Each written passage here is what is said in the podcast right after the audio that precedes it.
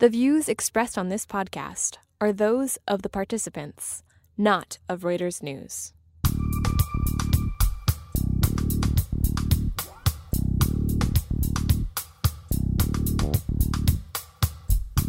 What does Prime Minister Theresa May's call for a snap election mean for Brexit, the UK economy, and even the future of Europe? Can President Donald Trump's exhortation to buy American and hire American really work? And how has Goldman Sachs gone from Wall Street's top firm to its laggard outlier? These are the topics we'll be discussing this week on The Views Room, a weekly conversation among Breaking Views columnists about the ups and downs of the world of finance. I'm Anthony Curry, and I'm here with my colleague Jennifer Saber. Hi, Jen. Hello. British Prime Minister Theresa May surprised everyone from the markets to her own party and even possibly herself this week by pushing for a general election 3 years earlier than legally necessary. Britain's exit from the European Union, of course, looms over the entire political process. Joining us from London to discuss the political and economic implications of the snap poll is our global economics editor, Peter Tal Larsen. Peter, thanks for coming on the show again. Great to have you on. Thank you for having me. So let's start off with the big question. Is this the opportunity that the pro-EU campaigners have been waiting for? Is this voting for Brexit all over again? It could be. There's definitely a movement afoot to try and make this sort of almost another referendum. I mean, the whole idea of actually having another referendum, I think, would make a lot of people's hearts sink. But Theresa May is kind of, in announcing the election, she framed this as something that she needed to do in order to give herself a stronger negotiating position as she tries to finalise the terms of Brexit.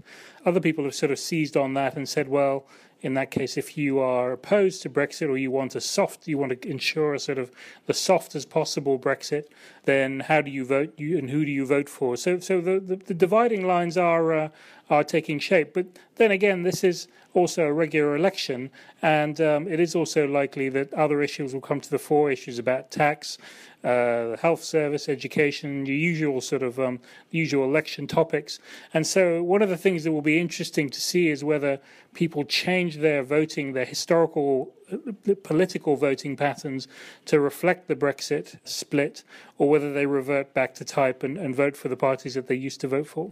Now let's just step back a bit for our overseas listeners who don't necessarily know the structure of UK politics. Why is it that she feels that she needs a stronger hand? What can you just run us through, for example, the position she's in, how she got the position of Prime Minister and how that plays into how she's thought about the election? Well, I mean, and you have to separate what she says versus what we actually think is going on. Of course. Yes. But just to recap, I mean, she was the Home Secretary in the government before the Brexit referendum. And obviously when the government lost that referendum, then David Cameron stepped down. You then had a kind of messy, chaotic period where various people tried to stand for the leadership. And she kind of emerged as the sort of cool-headed, sensible person from all of this and became Prime Minister. But obviously she did so in such a way that she never actually had to contest an election as the leader of the party, and to a certain extent also felt bound by the manifesto of the previous government, which was adopted in 2015, and so hasn't really got a manifesto of her own that sort of reflects the changed circumstances of the UK. So I think that's probably a factor in terms of her seeking a mandate of her own. There is also a more practical consideration, which is that the Conservative Party are way ahead in the opinion polls. On some measures, they're 20 percentage points ahead of the Labour Party, their main rivals. So, now seems a good time to call an election. And the other argument that Theresa May used was that, she's got a majority at the moment of about 17, and that she could, that there are people in Westminster who are trying to sabotage the Brexit negotiations, and that she needs a stronger mandate in order to be able to go into those negotiations with full confidence. Sabotage in what way? Are we talking people who are pro-Europe or who really want the negotiations to basically Britain out completely?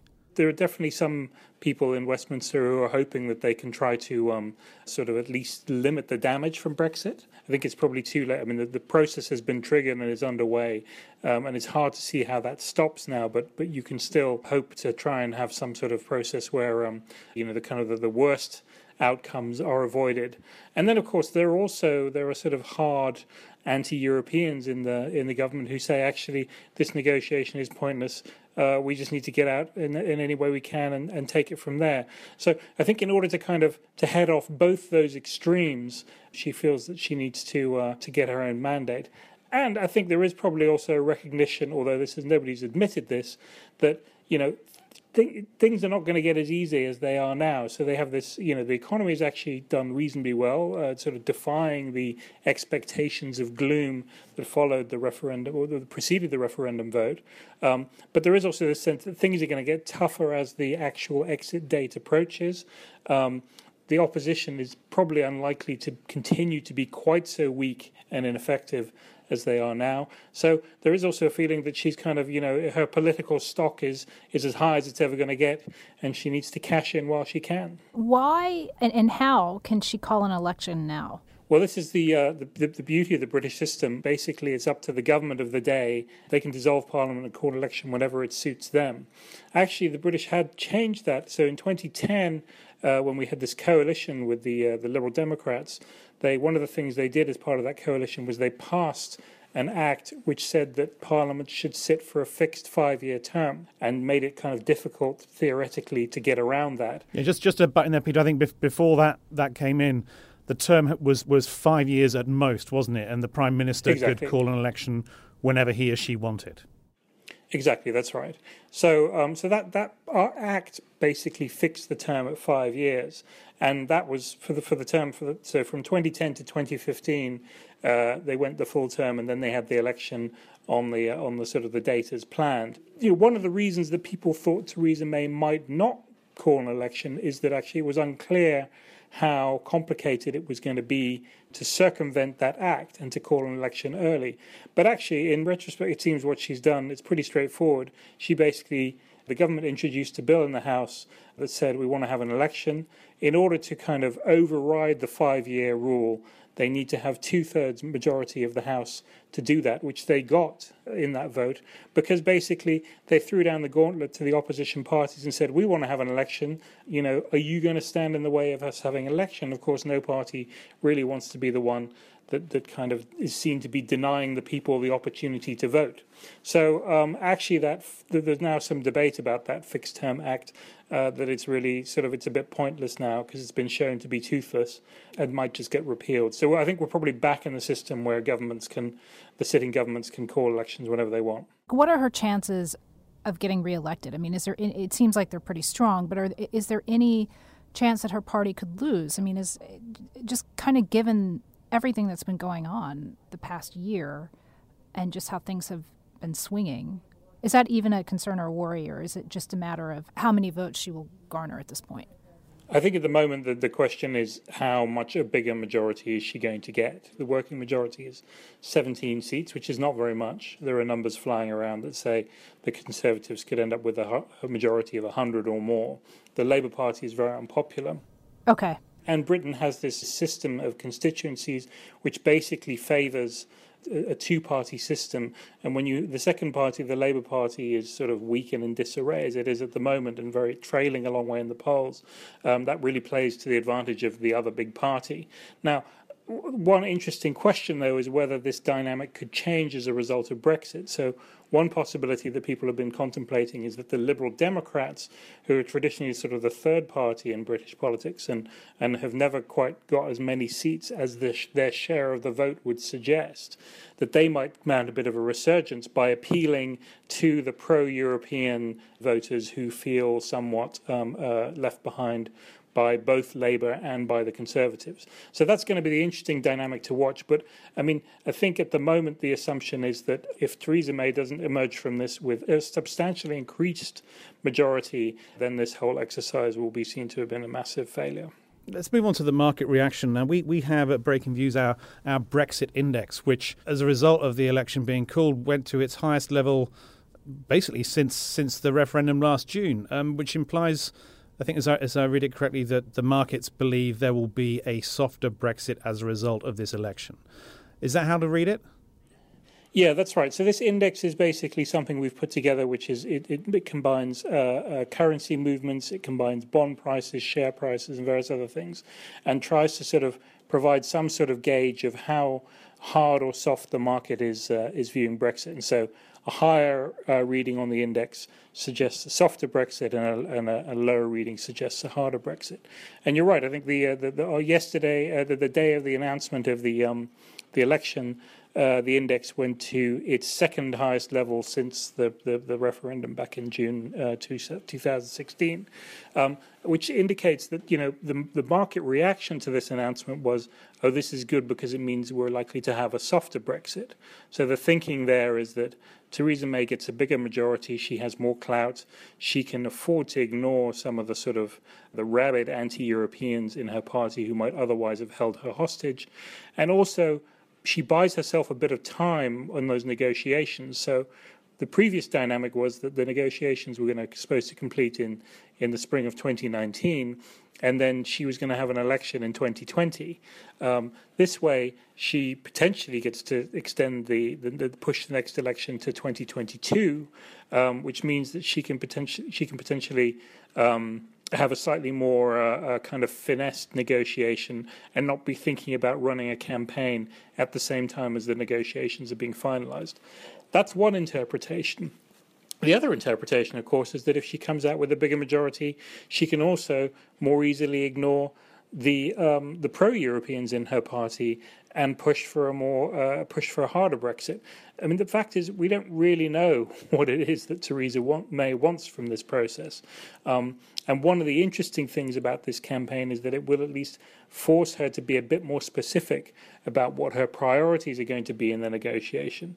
Is she trying to push for special trade deals with the EU? Is she willing to make some concessions on immigration or on paying some kind of divorce fee or other things? So Theresa May has been very vague about all of that so far, saying she doesn't want to reveal her hand in the negotiations. Well, this election process over the next 6-7 weeks is going to force her to be more specific about that, and that will give markets a bit more of an indication of whether they're right to expect a softer Brexit or whether actually it might be going the other way. Does she really have to be forced into giving more information? I mean, I think on the one hand she's been coy all the way through. On the other hand, I look at someone like Donald Trump, the president here, who during his election campaign, apart from being rude about various things and people, really didn't say much other than, I have a plan to fix X, Y, Z. So what's really going to force her to do it? She's not going to go. She's apparently refused to go on to any TV debates. So how is she really going to be pressured into showing any of her hand?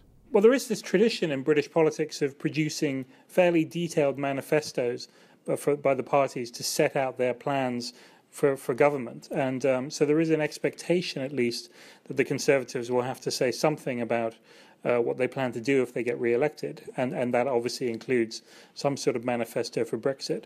But you're right. I mean, it is possible that she will avoid having a specific debate about those issues with her opponents and try to sort of control that message and be as vague as possible. I mean, partly from the point of view of the negotiations, but partly also to avoid exacerbating the tensions that exist within her own party. I mean, there are people who have very different views about what the Brexit process should be like in the Conservative Party, and anything she does to sort of lean one way or the other risks upsetting different wings of her party. So it's possible she would try to be vague on that, but I think the point of an election process is you do get a bit more information and a bit more of a feel for what people are prepared to rule in or rule out, and that's something that investors will be watching pretty closely. Peter, before we let you go, I think one thing that I'm kind of curious about is, what is the EU, what's the consensus among members of the EU in terms of how they want to negotiate with Great Britain to exit? Do you think that they're going to allow more negotiations, kind of a softer way around it, or are they set in their own ways? What about the other side of the table? Well, I think that's a very good question, and it's one that's often forgotten in the UK debate. The UK debate sort of tends to revolve around what the British position is and doesn't really take account of what's going on the other side of the table. I think, to be honest, I'm not sure that calling the election changes the dynamic that much. I mean, there is possibly a bit of an issue if Theresa May emerges with a bigger majority and is then guaranteed to be around until 2022. That might give the other EU countries a bit more confidence in terms of in terms of having a straightforward negotiation. But to be honest, the EU countries have their own positions, some things they agree on. There are different countries who then have different views about how things should be handled. To be honest, none of that is really going to become properly clear until we know who the next French president is and who is going to be in charge in Germany. And, the French presidential election will be decided over the coming weeks. The German election will have to wait until the fall. So, actually, that's all going to remain quite unclear. But once that happens, I don't think the British election actually has that much bearing on the negotiating position of the EU. I think really the only thing it affects is Theresa May's ability to force through whatever her agenda is against possible opposition within her own party. OK, Peter, thanks very much for coming on. It's been very enlightening, and I'm sure during the campaign we'll have you back to talk about what's going on back in Blighty. Thanks again. Thanks, Peter. Absolutely. Thanks a lot.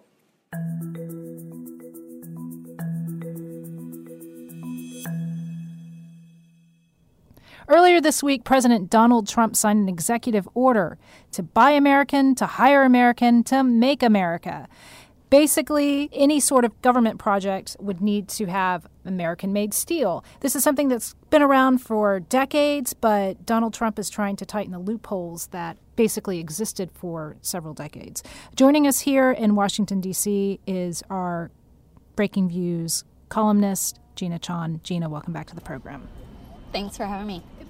Why don't you take us through this? This is something that's been on the books for a while, but it's kind of a complicated thing, right? So if you have a government project, the government's going to go out and contract, say, a pipeline, for example, that they are under the rule that they have to go and buy American-made steel. But there are lots of ways that companies and firms could get around this, and Trump is trying to basically say, wait a minute, we need to tighten this rule to really make it truly an American material.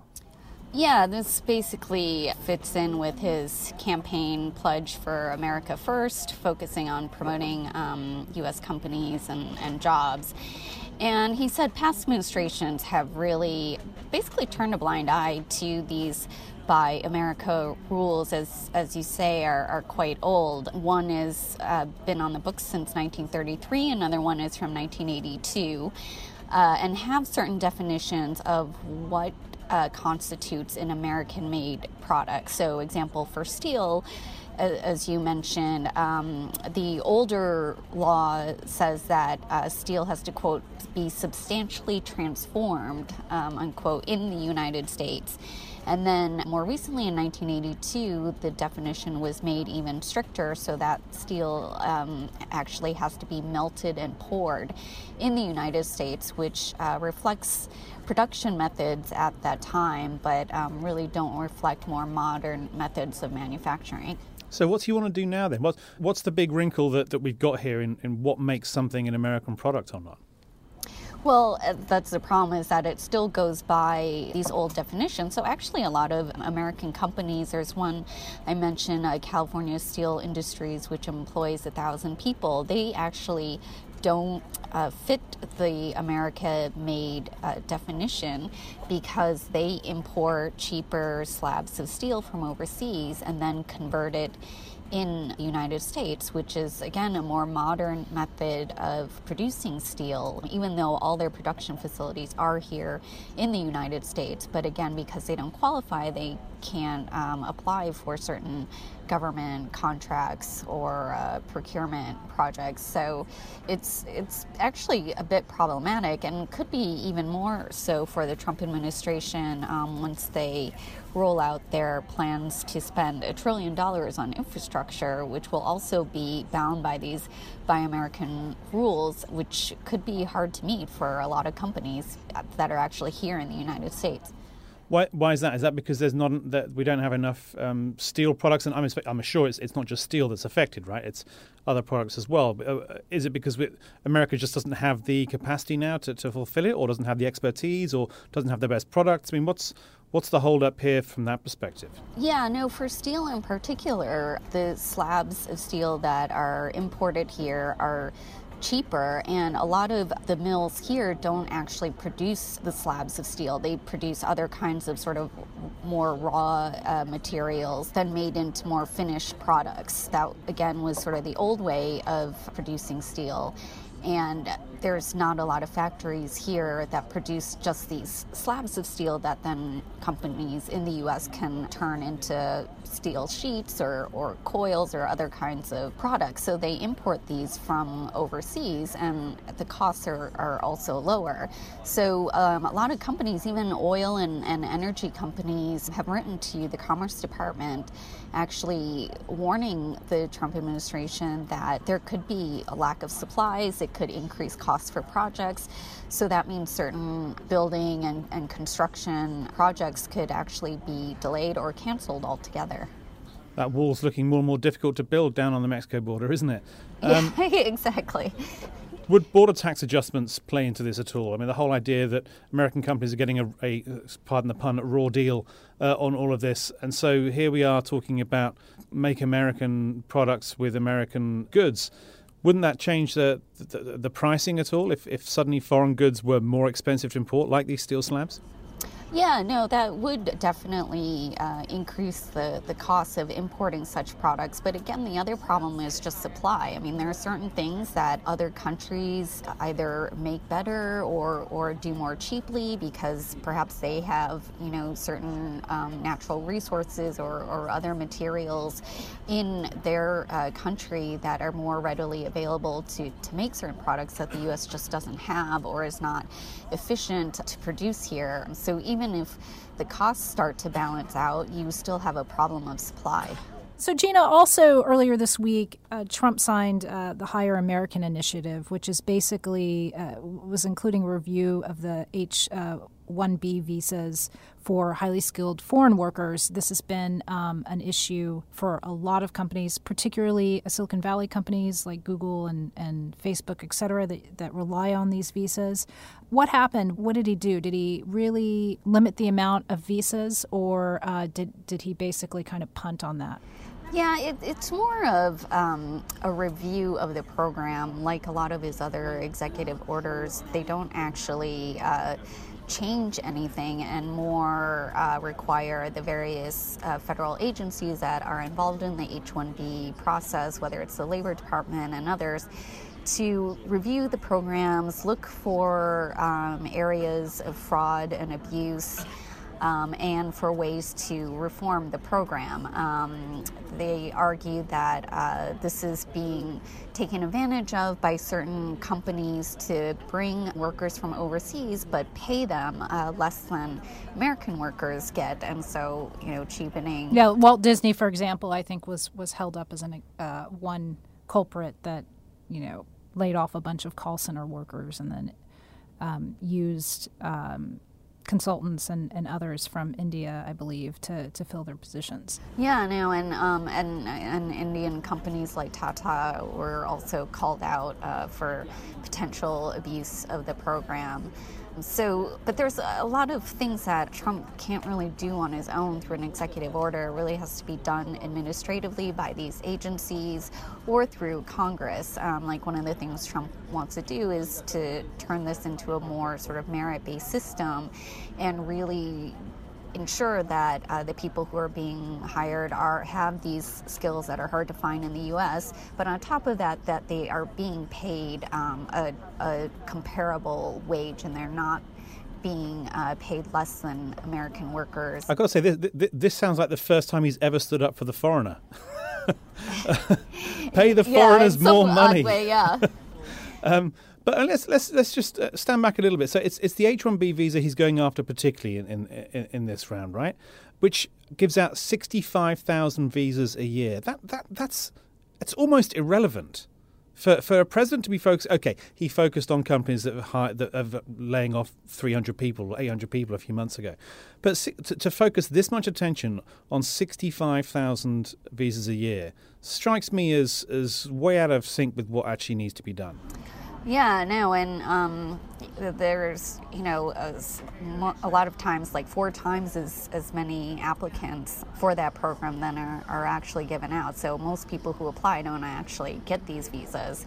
But this has been something that Trump has been pitching for a while. It's also a target of a lot of conservative Republicans who feel like it's also being taken advantage of. And, you know, he could be also sort of taking his cues off of that. I mean, he is targeting also sort of lower skilled jobs in terms of his crackdown on illegal immigrants and just increasing border security. So he's sort of trying to target both ends of the barbell. But you're right, in terms of the actual numbers, this isn't as big of a problem as he thinks it is.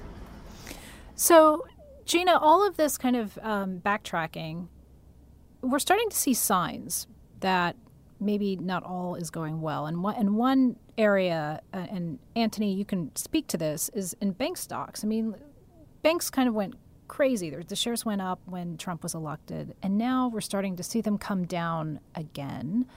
What's going on, and what do you think's happening? Well, I think it's a lot of things that Gina has been mentioning. So you've got a fair degree of uncertainty about where policy is going anyway at the beginning of any administration.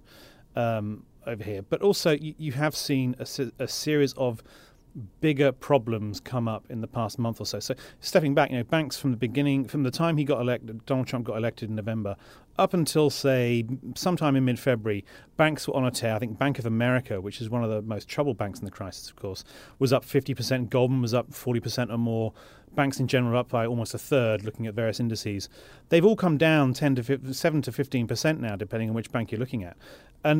And the reason is, I think, you know, investors are beginning to look at various issues. So starting with Obamacare, they look at that and think, OK, so a Republican-run Washington where you've got the Republicans in charge of the executive and both branches of legislative, they can't get a reform of Obamacare done. So how are they going to get anything done on tax reform or on various other projects, infrastructure, anything else that overhauling reforms that Gina's been on and talked about as well in the past? So that's really got, I mean, that hit bank stocks a lot, because banks really, you know, if they can cut taxes, if they can get fewer reforms to the way they operate, then their earnings are going to go up even if revenue doesn't grow. But what we've seen really from earnings so far in the past week or so is that earnings aren't really growing that much. Trading revenue got a bit better for most banks, but that's about it. And if you look at some of the biggest lenders, their lending was pretty much flat in the quarter. Now, in part, that is because just, you know, companies are waiting to see what happens. But also, I think, as you see Obamacare not working out and as you see various international crises come online, I mean, just this week we had, you know, North Korea is getting worse and worse, and the administration can't even work out which way its aircraft carriers are going. So this gives a lot of pause to the markets in general and to bank stocks in particular, which are very heavily, of course, tracked to how the economy performs. So, Gina, I mean, have you seen much of that reflected in Washington? Yeah, there's definitely less and less optimism about some of these things being pushed through. Just recently, as Treasury Secretary Steven Mnuchin told the Financial Times in an interview, that the tax reform bill that everyone's been eagerly waiting for probably won't be done by the August recess for Congress. And a lot of experts think that it may not be done until possibly early next year, and could not be reformed, but just a plain old tax cut package, which Congress is actually very good at passing. So the hopes are dwindling for any real big changes to come about. Okay. All right, Gina, thank you so much for joining us again. We appreciate it. I'm sure you'll be back on soon as all of this unfolds. Thanks, guys.